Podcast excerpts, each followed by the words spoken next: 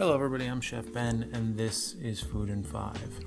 Today, we are talking about simplicity. My philosophy on cooking is that as a chef, it is my job to take quality ingredients, pair them with complementary ingredients and complementary techniques, and do my best not to screw it up. It is my opinion that cooking is much more about subtraction than addition. What I mean is that if I'm thinking about a dish I want to create, I imagine all the possibilities, and then I start stripping away.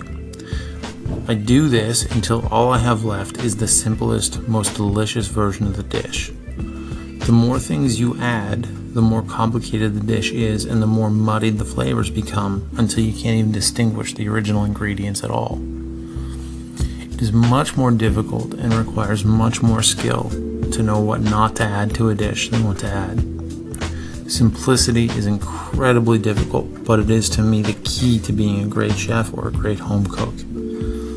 If you don't believe me, if you're sitting there thinking of all the dishes you love that are loaded with ingredients and you think I'm full of shit, think about Italian food. Real Italian food. Not the meat sauce that you make using 15 herbs and spices from your cupboard.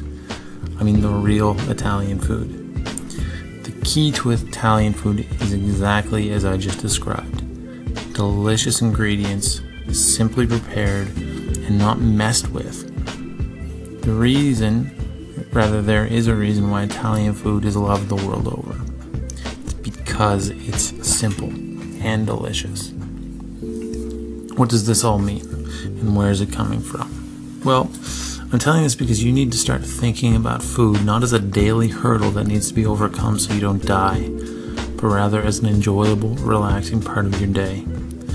The key again is simplicity. The more complicated you perceive cooking to be, the less you're going to want to do it. Now, as I said, simplicity takes skill. You need knowledge in order to really make this work. Not a lot of knowledge, but enough. That comes from practice and research.